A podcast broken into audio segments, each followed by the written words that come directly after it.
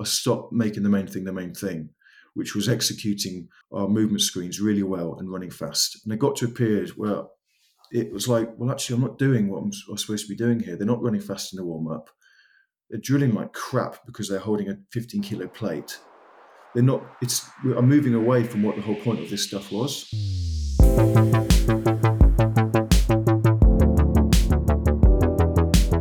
Welcome to the Pacey Performance Podcast, the podcast that dives into the philosophies, ideas, and practices of some of the best practitioners in high performance sport.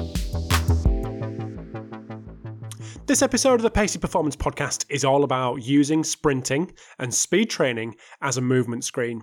So we've got Tom Tombleson, who's been at England Rugby since 2014 in various different roles, and now as senior S&C coach is very much over the speed training and testing side of things. So it's this topic that we dive into. So, specifically, using and how he uses speed training as a movement screen. So, we go through that warm up process. What drills does he use? What is he actually looking for? How does he utilize his time most appropriately and most efficiently to get as extract as much information out of those first couple of runs as possible so he can make changes, whether it be him making changes personally or referring out to the medical practitioners who are there in the warm up to be able to help and facilitate this process. So, a really interesting episode coming up with Tom.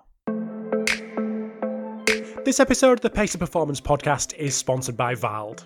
So I'm really proud to have Vald as a sponsor again, and after a recent visit to Vald HQ in Brisbane for their annual ValdCon event, it's incredible to see how far they've come as a company since I last visited uh, at the start of 2018.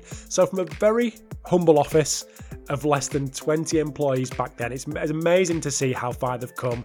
They now employ a global team of more than 200 that support clients across 100 countries, including many of the world's elite and professional sporting organisations. So, an incredible uh, rise to where they are now. So, this is a huge testament to just the impact they're having across the industry with their innovation, but also continued commitment to support clients. So, if you're a performance practitioner, you probably know all about Vald. But if not, I'd recommend that you check them out at valdperformance.com. Also sponsoring this episode is Plae. Plae is the leader in high performance athletic floor and strength equipment globally. So, with offices in the US, Australia, and the UK, Plae provides an end to end experience by collaborating with organisations through their own proprietary formula to create a world class environment for coaches and athletes alike. Plae's Achieve 18mm rubber and attack turf has been the cornerstone of training facilities for over a decade. With the addition of the new Icon X rack range, Plae are once again set to elevate the industry. If you're interested in knowing more about Plae, check out their website plae.us, that's P L A E.us. So without further ado, over to the episode with Tom. Tom Tombleson, welcome to the Pacey Performance Podcast. It's a pleasure to have you. Morning, Rob. Pleasure's mine. No, thank you for coming on, mate. I really do appreciate it. So, before we get into the meat of the conversation, which is going to be around speed training, testing, game speed, all stuff that people out there are mad for right now, would you mind just giving us a bit of a bio on you? Yes. So, um, currently, I'm senior strength and conditioning coach with England Rugby. I've been with the union in various guises since 2014. Um, prior to that, I was at the um, working in Super Rugby with the New South Wales Waratahs um, um for a good period. Got to Australia 2009 when I started there. I was, I was playing there, working at Sydney University, and then I, I, managed to snag a role at Waratahs.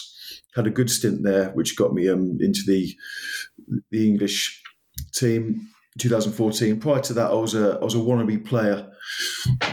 Um, with knowing, were you any good, Tom? Must have been all right.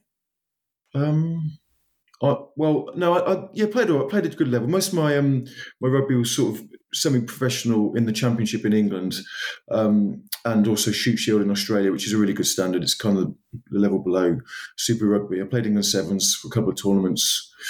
Um, so yeah, I mean, good enough to good enough to know. I think you're playing this. I think you're playing it down, Tom. Oh mate, I actually played on the weekend um, in an alumni, and I was disgusted with myself. like all these little 20 year old whippets zipping around the 40 year old me. Um, I could have been better, mate. Which is one of the reasons I was a coach. I came, became a coach because I was pretty dissatisfied with how you were looked after back then, and the pursuit of um, trying to be better led you to do your own investigation and research and do your own things. So that kind of all got rolling as to think, oh, maybe I should do that as a career because I'm probably better at that than the, you know, but I'm better at that than the people I'm, I'm trying to play with. So um, that's actually what fueled the passion, really. That search. We didn't get a lot of that provision when I was when I was in the academy or even coming through the systems. Not like you get now, and I, I'd, I'd love that. I'd love the sort of support you get now. But you know, strength and conditioning wasn't a problem for me. I was I was a pretty good athlete, but and that's where my biases laid. I I needed to go elsewhere. I need to spend time with a psychologist and a, a bloody skills skills skills coach more often, tackle coach. So how did you get into the England setup?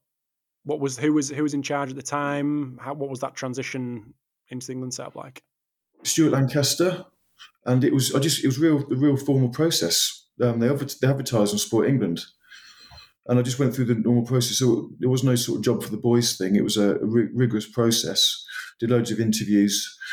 Um, I was in Australia at the time, and we just won Super Rugby. So perhaps the appeal there was that an English an English bloke had just had an experience like that in Australia. We had a really good team, plenty of Wallabies. It was Michael Cheika's regime, and it was a it was a good institution. So maybe that was the appeal. That must have been the appeal. It wasn't the haircut, but um, that was that was it really. I mean, I knew a couple of people in the system, so there was a link there. But yeah, just went through the pathway. And bring it more to the present day, just back from the World Cup, which seems to, like I said to you before, seems to have gone on for forever. Probably seems more so for you, who's who's been in the thick of it. From the outside and press related news over delivered, what was the experience like? It was it was um there was a bit of pressure going into it before we got to France because we were, our form was off, and we were pushing the lads hard, and they weren't they didn't express themselves as perhaps as well as they could in the summer because for various reasons we were we were still forming, we were training real hard. We get to, we got to France. Our first game against Argentina was a real that was an England game, an England performance that all of the lads, all of the, the old stages and the and the young blokes really performed. And from then on, we had a lot of momentum and it was a real enjoyable experience. You kind of felt like, you know, we're in it now. The boys have got the, you know, the bit between their teeth. We're starting some kind of tapering process. Their energy's coming back and we're starting to, you know, bear the fruits of our labour. And they were they were getting more cohesive each game, and it was you know uh, France itself was a great experience. In when you're there, is, are, you very much in a management, not management of people and staff, but in managing the player mode? Because you have a week between each game, don't you? So in that week, how much do you actually get done? Which is the core reason you're there as a senior S and C coach, or are you just managing guys for the next game to try to get them there? Well, I think in previous regimes, it's probably uh, been like a twenty-four seven experience where you're round the clock supporting them this this tournament was a bit more like work like had more like a work and home life balance. We weren't at home but we're home from home. So we go to the facility we'll do all of our work there then we'll come home and there'll be no meetings or any extra stuff there apart from the medics who might be treating. You'd get into your casual clothes and then you'd you'd, you'd get your head away from the game which is what you have to do if you're going to be in camp for that long. And it was it's a smart way to do it because it, it allows you to refill the batteries in the evenings and make sure that when you're off days, you, you generally have off days. So it, well, it's not as all consuming as perhaps other tournaments have been. We're in really good venues where there's plenty to do. Like nearly, there must be about forty to fifty of us who've now got an obsession with paddle tennis that we can't get rid of because there was all there, there's courts there everywhere and everyone's obsessed with that now. And um, family were close by, so they were they were in cl- um, close proximity. So there was a good good blend and balance but the fact that they're in camp means that if you need to do extra stuff, you can, and it's there. And a lot of lads do. If, they, if we're next to a gym facility, they're, they're doing more bits and bobs. You, you can help them if you need to. So you've got that flexibility. But I think the blend that we got right there was pretty good. So there's a, quite a contrast from the, the last tournament in terms of the, the player experience and the your experience, obviously, but in terms of the player experience, how was did that go down? Because I'm guessing it's quite a contrast, like I say, or like you said. Yeah, well, I mean, the, the setting was obviously very different in being in Japan, where it's you're not you're not quite as accessible. Like if when we were in uh, Miyazaki four years ago, there's not much. You can't really get out. It's a beautiful place, but there's not much to do outside of the, the hotel. Whereas France, like I said, we're in Le Touquet, and that's like a sports town. There's places to eat and bikes and good shops and sports everywhere. It was it was bloody good. So it was a different experience. Location, location, location. It, it, it very much was dependent on that. Class. What's expectation? I know it's a long time away. What is expectation as you kind of move forward into the next four years? Well, we've had three retirements um, after the last game, and everyone else looks looks like they're still in it. And we've got some really good young lads like Theo Dan and Henry Arundell, like some real, really good players that are going to just get better and better. And we've got we've got that middle tier of player that's got like 10, 20 caps that really start to you know really feel like they got their groove with international rugby as they get to like 40 50 cap internationals so it's really encouraging and um even just watching the premiership this weekend like I watched four games, I think, and there's like, oh, that player's pretty good. He's he's becoming good. And this guy here, like, wow, he had a real good game. And these guys are all 21, 22 years old. So personally, I'm, I'm pretty excited. Um, there's some guys that can do some really good stuff going forward. I'm sure of it. Yeah. Happy days. Right, mate. Crux of the conversation: speed testing and training. Let's let's let's dive in. So one of the presentations at the the March conference of the Sportsmith Speed conference in March was Jonas Dodoo. I know he's been involved with with you guys quite a bit over the over the years. And one thing that he presented on was using sprinting as a movement screen. And I wanted to get your take on implementing that day to day, week to week, month to month with a large group and what this actually looks like in practice. Would you be able to give us your view of, of that question and, and, and take it as far as you want? And we'll, we'll dive in um, probably multiple times off the back of that. Yeah, so we we do use um, sprinting as a movement screen as thoroughly as we can. Doing it as a group is difficult, but so what we'll tend to do is identify players at the, the beginning of each campaign or week to week that will use that will have eyes on and use the uh, the sprinting movement screen for, and it, and it's gonna it, it looks a little bit like this. So if we've got a player that's coming in with a chronic um, injury or a niggle that, that, we feel that sprinting can help us identify any fluctuations in their in their daily state, or if we've got someone that has had a let's just say a limited return to play process and we want we need to be quite diligent diligent on them and how they're preparing and ready to play we'll use the speed warm up as a movement screen, but a lot of it's the preparatory work done before the speed session starts. So let's say, for example, in our facility, we've got a 3G and we've got some tumble matting and quite a big area. The lads, before we start training, they will start doing their movement prep and they'll be doing drills and they'll be doing dynamics and they will, they'll be getting up to doing almost like a, a scissor bleed or a dribble bleed indoors before they go outside. And we'll, we'll have staff on hand like myself and the medics who are pretty good these days with running mechanics. They, they can pick things up. They've got good coaching eye. We'll basically be on spot. Uh, very much like the, the, the performance therapy concept that, that Dan Pfaff and Altis use. We'll be looking at them to see if any drills that they normally perform, if anything's sticking out like a sore thumb, or if players feeding back to us that things aren't quite right. Like the players are pretty good now. Like if someone's got a, a locked hip or their foot's not feeling right or, or their shoulders bunged and will either they or we will chat to them each rep and just pick up pick up on it. Now this might be five or six players. Not everyone is doing this. Some lads just do do their work. They've been playing for weeks. They do their work and they leave. But in the event that something does stick out, we're all on hand. And let's just say something's been picked up. There's all these things in this space that they can use. They can whether that be therapists on hand, whether it be all of the literary of mobility or self myofascial release techniques that we've got at hand, whether it be sticks, rollers, balls, weights, um, RPR, massage guns, bands, all the things that kind of self calibrate that allow you to go back in and check and retest to see how they're moving. We've got staff on hand as well. So it's, it's quite an organic process and it's quite unique to each player, depending on our understanding of them, their history, and their interaction with us as well. It's, it sounds it sounds like it's uh, like a, a Formula One pit stop, but it's a bit more it's a bit more fluid than that. So then they go out on the field, and then we might do our actual speed prep, our formalised speed prep, which could range anything from 25 minutes in a World Cup camp to four minutes.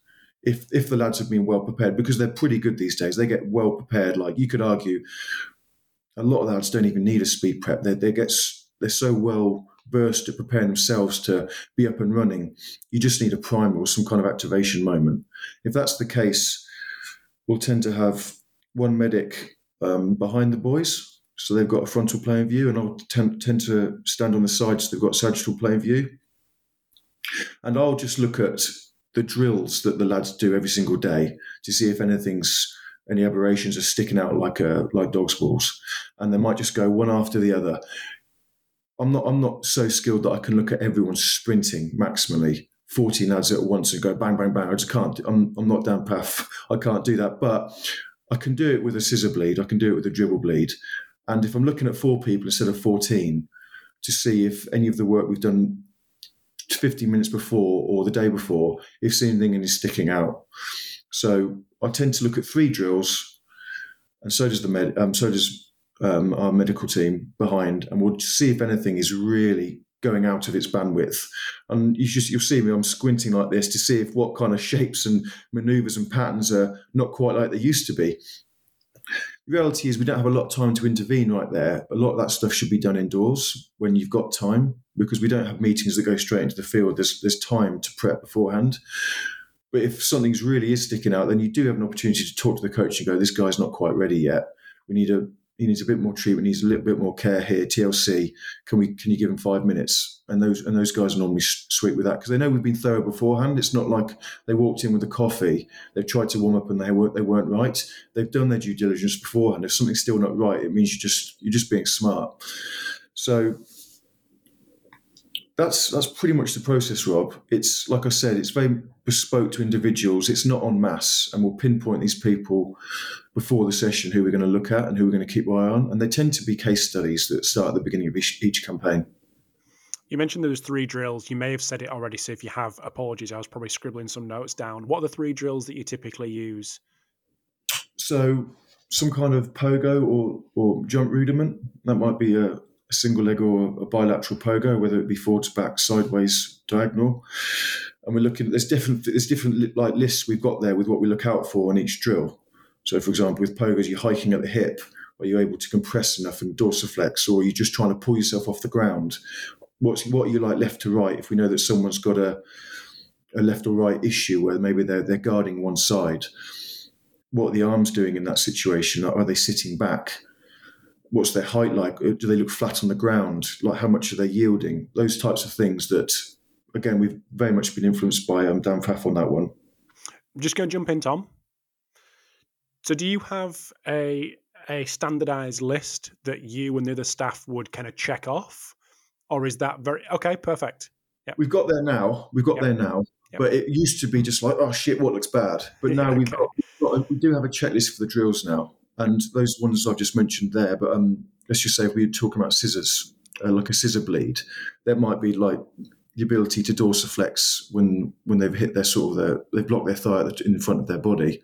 If let's just say that that's looking different to the normal, and they're plantarflex and they don't have that mobility and that sort of that posterior posterior sling, hey, hey, this guy's looking a little bit restricted here. We're running fast today. We might need a little bit more help here. And then might go to a medic or even me if I can help.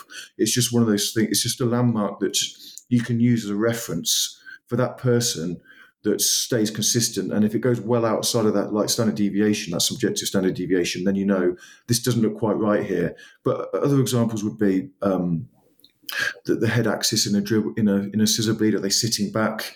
Are they over rotating as they hit the ground? What the what the contact point on the floor when they do the scissors? The speed across the ground? Are they able to displace vertically as they do them if we're doing a straight leg scissor bound? Are they pushing through the floor if they're doing a bent knee scissor bound? I mean, it, that's that's got a checklist as well as the dribbles, and then finally, um, sorry, the scissors. But then we've got the same for the dribbles, and then if we really know our lads well, some of those points are more specific to some players than others. Like we know one player, if he can't dorsiflex when he when he does a scissor bleed, he's got some restrictions posteriorly. We know that's a big thing for that person. That's a flag for that person. And I'm not I'm not it's not like we sit down there with a clipboard checking it all off. It's just something I know this guy now. I've been I've been with him for five or six years. This is a, something we look out for. And then you see him run past scissors, and you go, "Yeah, he looks he looks on today." And, it, and it's it's a feel thing. Like it's not it's not really really clinical. But with, like I said, with um, myself and Bob Stewart, who's the head of medical, we've been with the lads for seven, eight years now, and we kind of know what their what their alerts are. And then the, our challenge now is when a new lad comes in in four weeks, what's his alert going to be? And it takes time to to understand that. That's where you've got to try and build that relationship really, really quickly. And any intel you can get from the clubs prior to them coming in, that's really important as well. This this area, I think, and just from my experience and, and speaking to other people, this kind of topic, especially when either you talk about it or Jonas talks about it or Alan Murdoch or whoever, is probably quite daunting for a younger coach to go, okay, I'm going to put on this, I'm going to put on this particular drill, even if it's four athletes. They're moving pretty quick, even in these drills versus, you know, max velocity sprinting, to identify these points that you're going to, you know, action that doesn't look right. Like that, that's that's quite a daunting task. From your experience in starting this process, what advice would you give younger coaches or less experienced coaches to start off going through this and getting to the point where they're, they're developing? I know not a checklist, you're not going down and and and doing that, but in the head, creating that process yeah, it, it is Rob. Like, and the reality is, you've got to know the body really, really well, and you've got to be really on top of your biomechanics. So there's a fair bit of study required on this one. And I, again, I was, I keep on saying um, Dan Pfaff, but I was very much influenced by his technical model. And without that, I would have just been scratching around in the dark. So you need to you need to have an idea about what is ideal, so you know what is un you know what isn't ideal. But my advice would be is just start real simple and have just start on a real basic layer and pick something for each player that you know you can use as a monitoring tool, much much like your musculoskeletal screens in the morning, whether you're doing a, a groin squeeze or a knee to wall. What's that? What that one thing that you look out for that player that you know is off? Then you need to you need, you need to do something about it, as opposed to trying to cover all of these different sort of kinematic landmarks for all the players, all running fast. That will that will never happen. I just I kind of had three levels. Like I just like I said, I squint my eyes and just look at the basic rhythm of the player and see if anything's off. And then if everything's reet or everything's not, the second layer will sort of kind of get the input from behind about if there's anything going on left v right. And quite often there, sometimes we have film film in the moment if we've got time. Or there's some tablets out there, or or even a, an iPhone on a tripod, and that gives us a little bit more input if someone's listing or if someone's rotating funny or the recovery pathway is not quite right on one side when it when it normally is. And that's on the, that's in the moment. And then the third layer is probably retrospective after training. We then go and look back at it and we look at the video ourselves and really have a big big deep dive. If let's just say someone had to keep getting treatment during training or he felt off, we'll try and use a retrospective process to try and then make the next day better and try and tweak what we did in the prep phase. But my advice for people starting out is just starting that real basic layer just look at general rhythm and just pick some one thing for each person. Not each person, just pick one thing for maybe a couple of your bell cows, who are your case studies that you really need to be eyes on, and not try and do too much. And then dive into kinematics and kinograms and be obsessed with looking at footage and test your ability to look at things in real time. Well, I mean, I, when I watch um, rugby now, I stop I stop the TV, and if someone's running a try, and I'll almost just use that as an opportunity to look at running mechanics and see if I can pick things up, send it around to my mate um, or anyone in my network and go, what do you think about this? I don't even know the player. The player doesn't know us, but we're just having a bit of a, a nose off with regards to seeing how, how we can test our ability to pick up on things. It's practice. It really is. And you start to see things after a while. And um, people, how did you see that? I go, I don't know. You just kind of saw it but you just saw the rhythm and the shape and you, you know what you're looking out for in the first place. And I'm not an expert, I really am not. There was much more proficient people at it than me, but you do start to see things. Do you use any tech in this process? In this process, or have you used any tech in this process? Yeah, yeah. So um, if we've got if we've got the tablet on and we're looking at someone videoing, we're videoing an acceleration or a top speed run from behind or to like we use Hudl which is which has got a really really easy tracking system. Like you can design kinograms really easily. You can notate them with angles and you know landmark different joint positions. That's a real real easy bit of tech for us. Hudl, which used to be um, I can't it used to be now, but um, that, that's the easiest one for us. Dart, dartfish back in the day. So it's good to get a very quick break in the chat with Tom. Hope you enjoyed part one. So over in part two, we have a little chat around his weight room philosophy and how that has changed over time and how it influences or how it has been influenced when speed training and speed development is the goal. So really interesting part two coming up.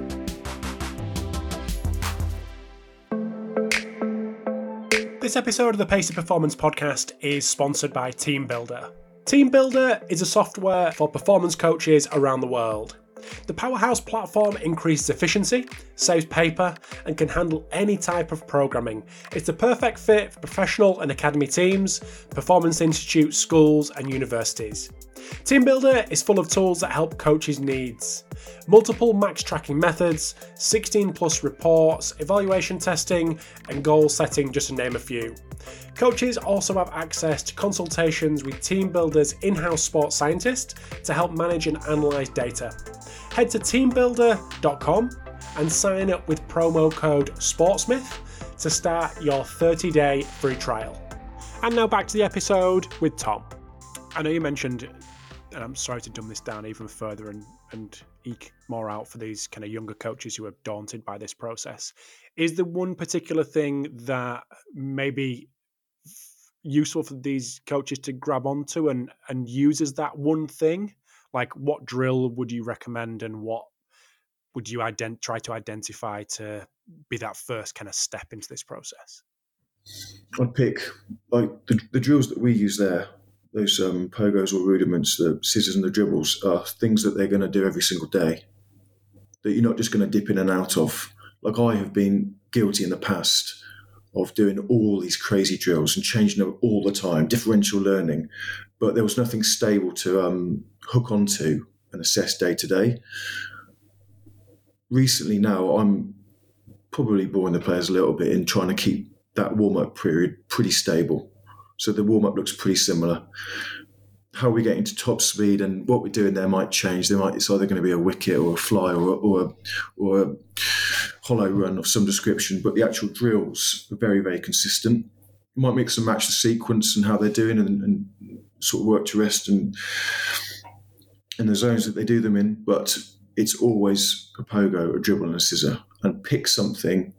Really get good at understanding what the mechanics should that be? And there's plenty of content online about what kind of technical models fit the things you're looking for. There's loads on there, like the educational platforms now that Altis and whatnot are doing is vast. So you, you can you can know that pretty pretty easily with a minimal cost.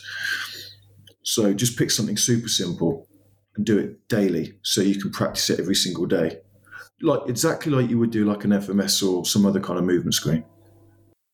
Is that lack or change from a very variable warm up and variable training methods to a more stable, solid ground? Is that one of the biggest transitions that you've had in this area over the last, you know, using 2014 and in your start your England career? Yeah, yeah, because I was probably a bit too conscious of making them fun and energetic you know, when I first joined, I wanted to, I wanted people to think I was the energy giver and all this lot. And there's definitely merit for that, whether it be in the weight room or on the field. But you can still do that with with having you can still do that while maintaining some stability about the things you want to screen. And because we're not out on the field long to do that period, it might be ten minutes, like I said. There's still time for other stuff. Like as soon as they go to the get ball in their hands, we can we can introduce some fun and joy and some game, game gamify the final stage of the warm up. But that's still that those drills I mentioned they can still be stable. You might not even do them on the field. You might do them indoors. We've got a big big area, and that's being done off the grid. It's not being done as a formal part of training. So I, th- I think in recent times, I've definitely been more conscious about being disciplined about keeping hold of some of the things that I know can give me a good representation of the lads day to day. And not worrying too much about being like the, the, circus jester that's just about energy. You need you need a blend, don't you? Is that is that the case in the weight room as well in terms of your programming there?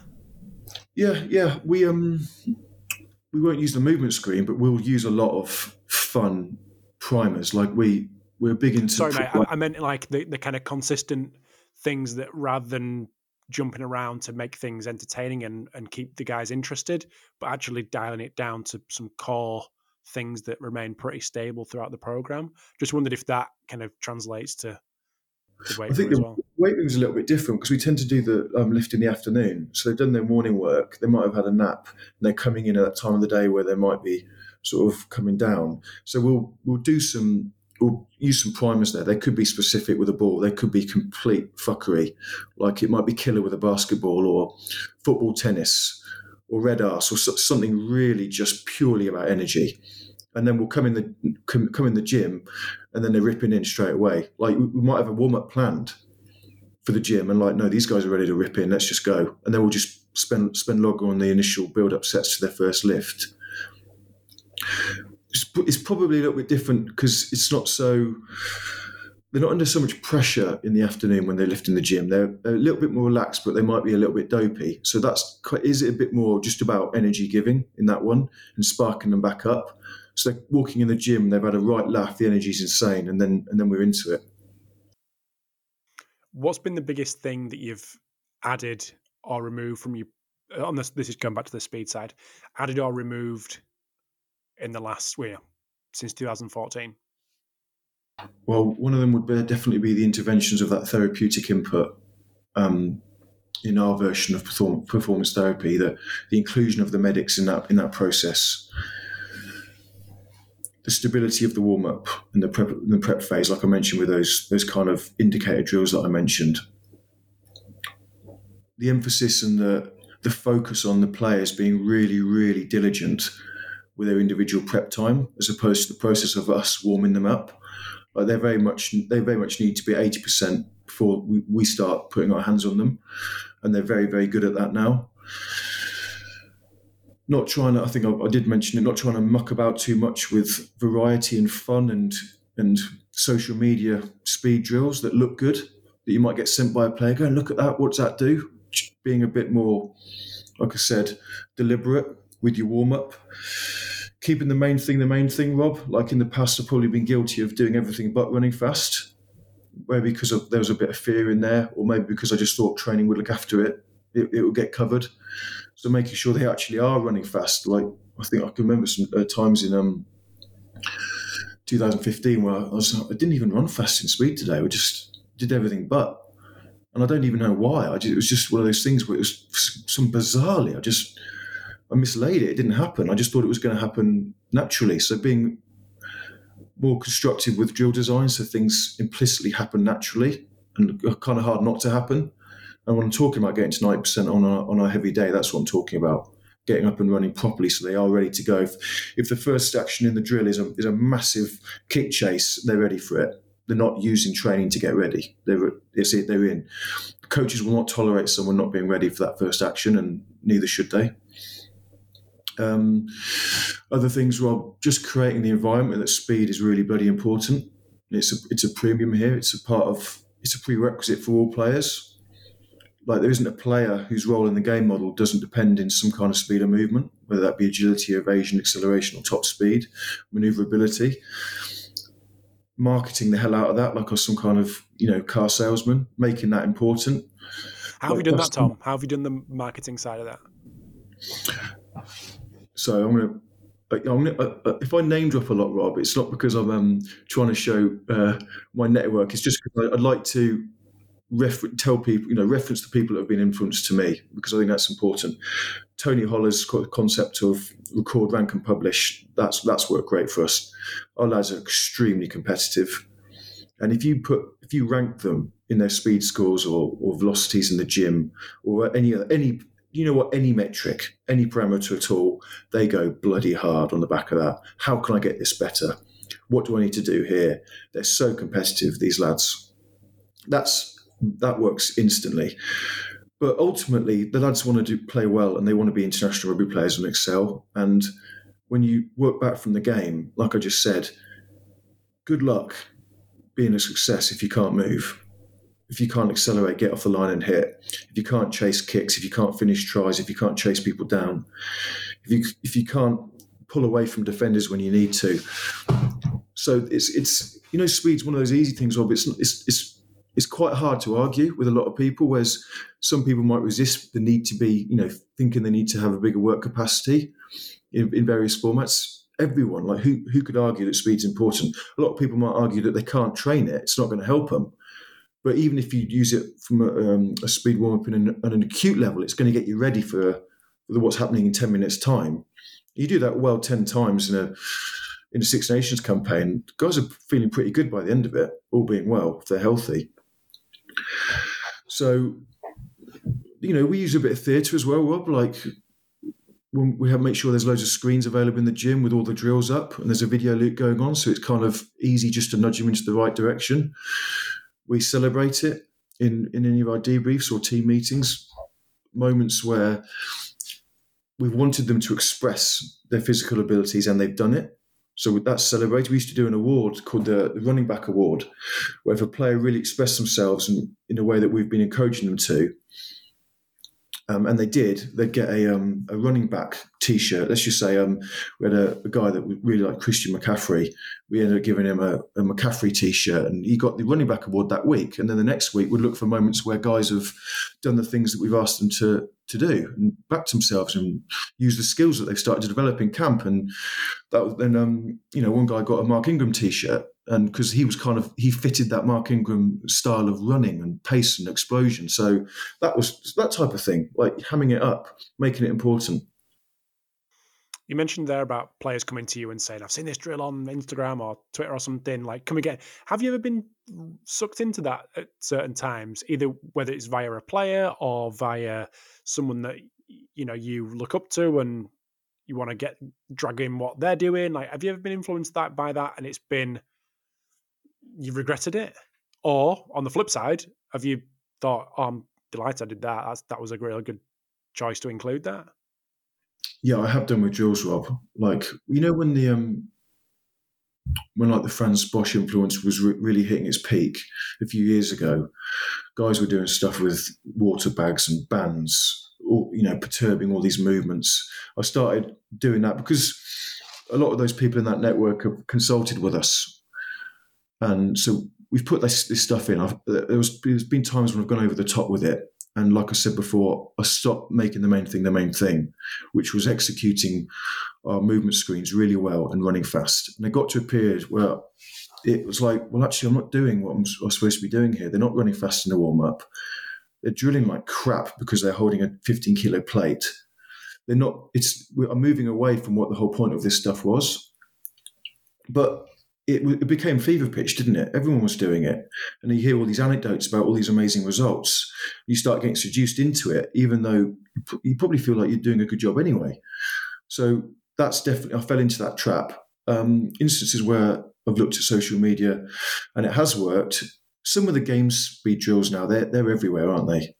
Like um, Dan just put some in, in your latest Sportsmith article um, about game speed. And look, there's some great ideas there. Al Murdoch's got ideas coming out of his ass. Like they come up a lot. And I like to go to other worlds to see it, like especially American football or soccer. And there's been times when I've taken a drill from there and it's gone great guns. It's gone brilliantly. There's times when I've done it and it's gone down like a fart in a lift. It's been terrible. And I've like literally had to apologize. Fuck. I just caveat I just caveat it at the beginning. This could be a massive fuck up, boys. Let's just see what happens here. And if it goes up like the, I've just I've nullified the effect, haven't I? But um I, I think now you just you do judicial. Like I like ideas. I look at it and go, can this work? What's the point of this? It looks good. Is it good? You know, is it does it def- defy our context? I veto it pretty hard these days. I don't want to get stuck into that trap. When you mentioned about the the lads getting to, I think you mentioned eighty percent, like get to us eighty percent, so we can do our thing.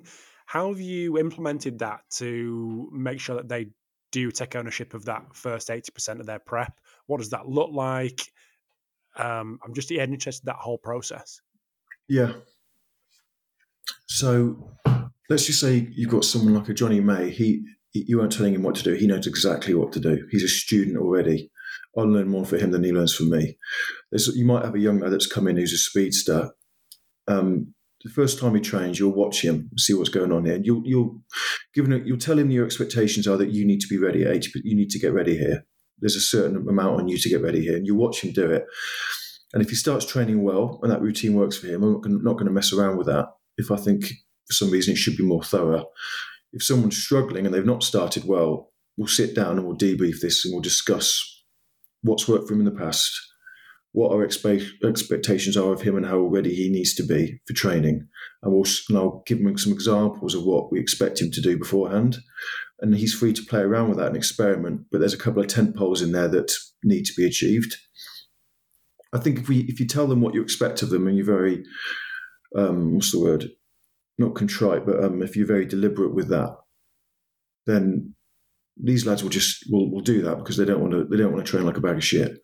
And then over time they're free to mold that and customize it a little bit to what they're used to. And then when during this this process in, in upstairs like i mentioned before you can start adding things on the on the hop. Have you tried this? Have a look at this. Just tweak this. Let's give another let's do another let's do four reps of these dribbles instead of two.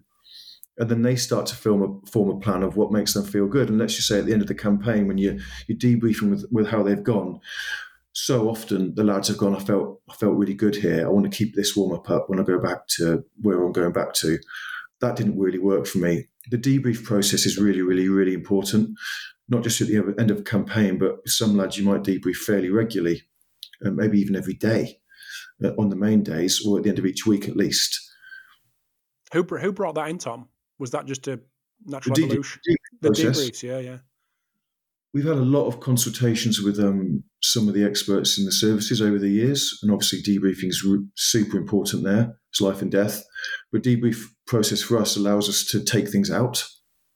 Like a, lot of what I've mentioned here today is about putting things in, isn't it? We're really conscious about removing things that are inhibit or just overwhelm the day. So it came about through the need to take things out and understanding what we should take out and in that process, we kind of illuminated to us what the what the really important things were. We've had consultants over the years who've come in with really amazing deep, debrief processes, and um, we've been influenced by them. We we're not in camp every every day. They're at the clubs for two thirds of the year. We don't have time to make mistakes, learn on the hop, and then just leave it till next time.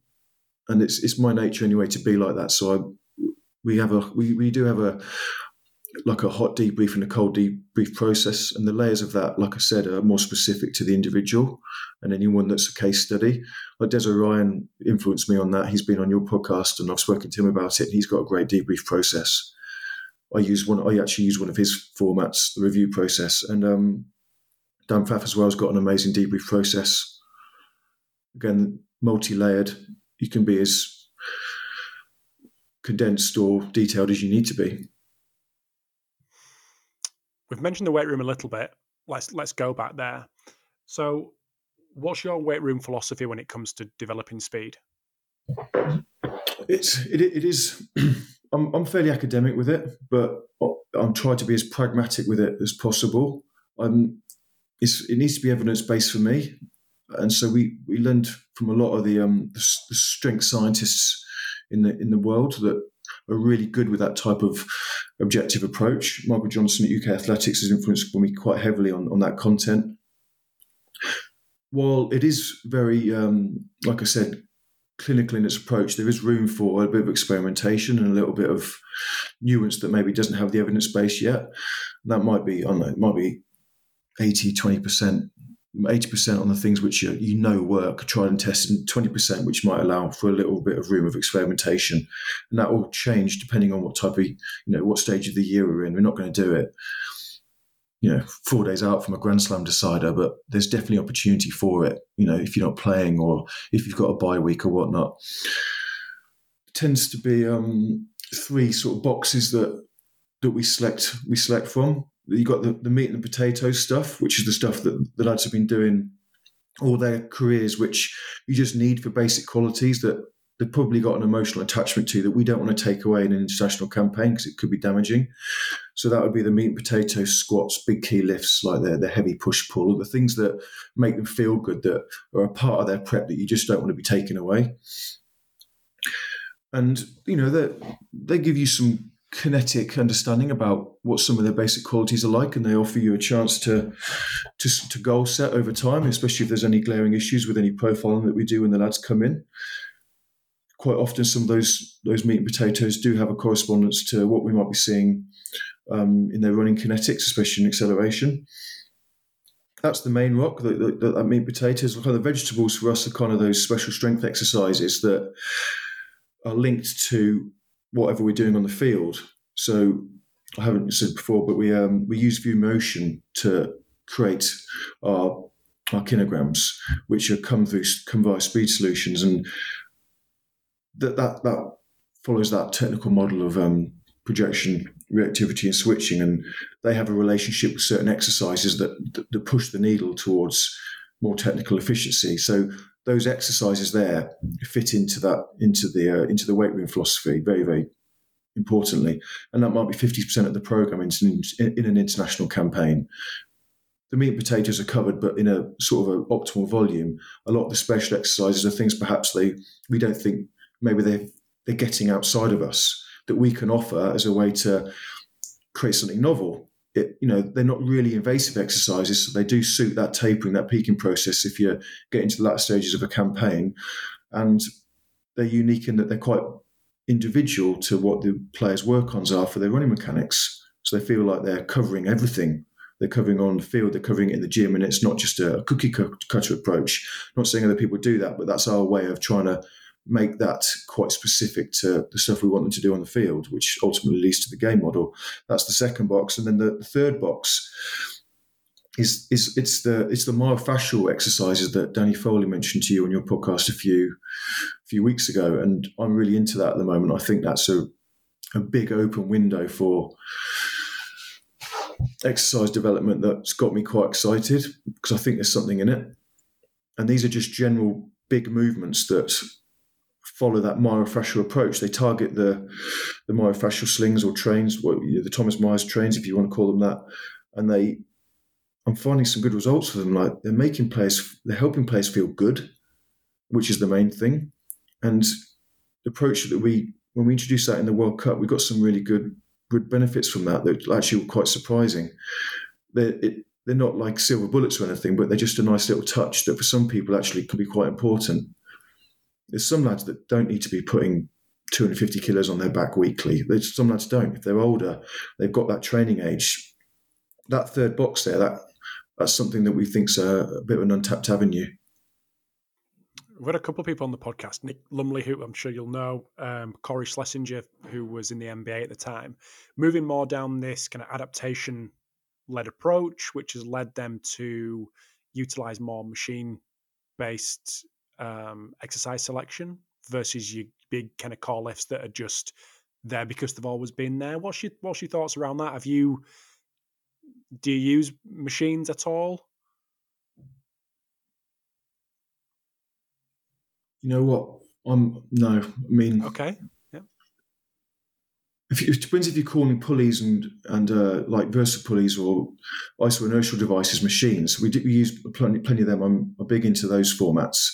Actual machines like hammer strength machines or pneumatic things like um, Nautilus type stuff. Then no, we, we we've got a Kaiser squat. I quite like. I think it's a good substitute for if you can't do your Olympic lifts because it's you can create a power test there and you can push the dial on on, on your power max in that. I, I quite like that. I think that's quite idiot proof, and you can rip and tear into that. And we got I got that from Randy Huntington and Joseph Coyne, who were big into that. And at the time when we were had a relationship with um, British bobsleigh, they did a lot of that as well. But I just think it's a nice plan B, the the Kaiser squat that's probably the only machines we do. Like I'm, I'm very much into movements that have got quite a freedom of, freedom of expression. So barbells, dumbbells, kettlebells.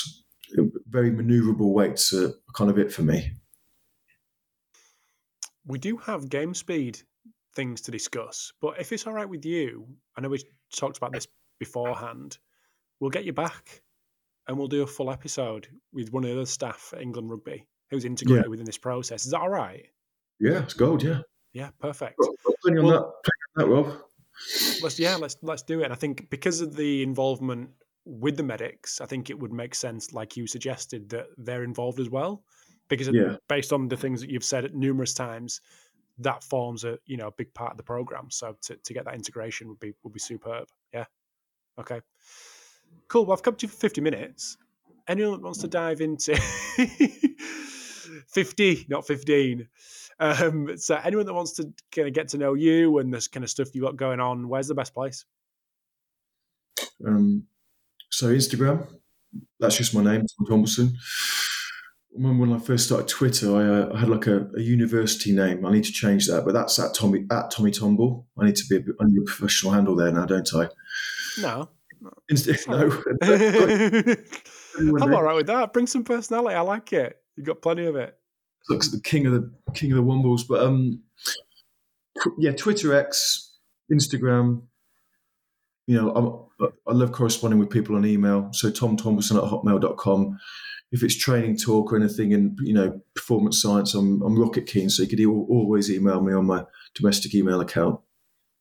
Lovely. I appreciate it. Thank you for being so open and so happy to come on and uh, and chat to us about all speed training, testing, weight room philosophy, all the good stuff. Yeah, go, mate. We loved it. Love talk, talking shop. Thanks, mate. Speak soon. Thanks for tuning in to episode 476 of the Pacey Performance Podcast. Big thanks to Tom for giving up his time and squeezing him into a schedule post World Cup, which is no doubt um, filled with debriefs and recaps and everything like that. I'm just physically recovering. So, also big thanks to Team Builder, Plae, and Vald for sponsoring this episode today. The podcast could not run its current form without these guys, so I really do appreciate all their support. Big thanks to you for tuning in. I look forward to chatting to you next time.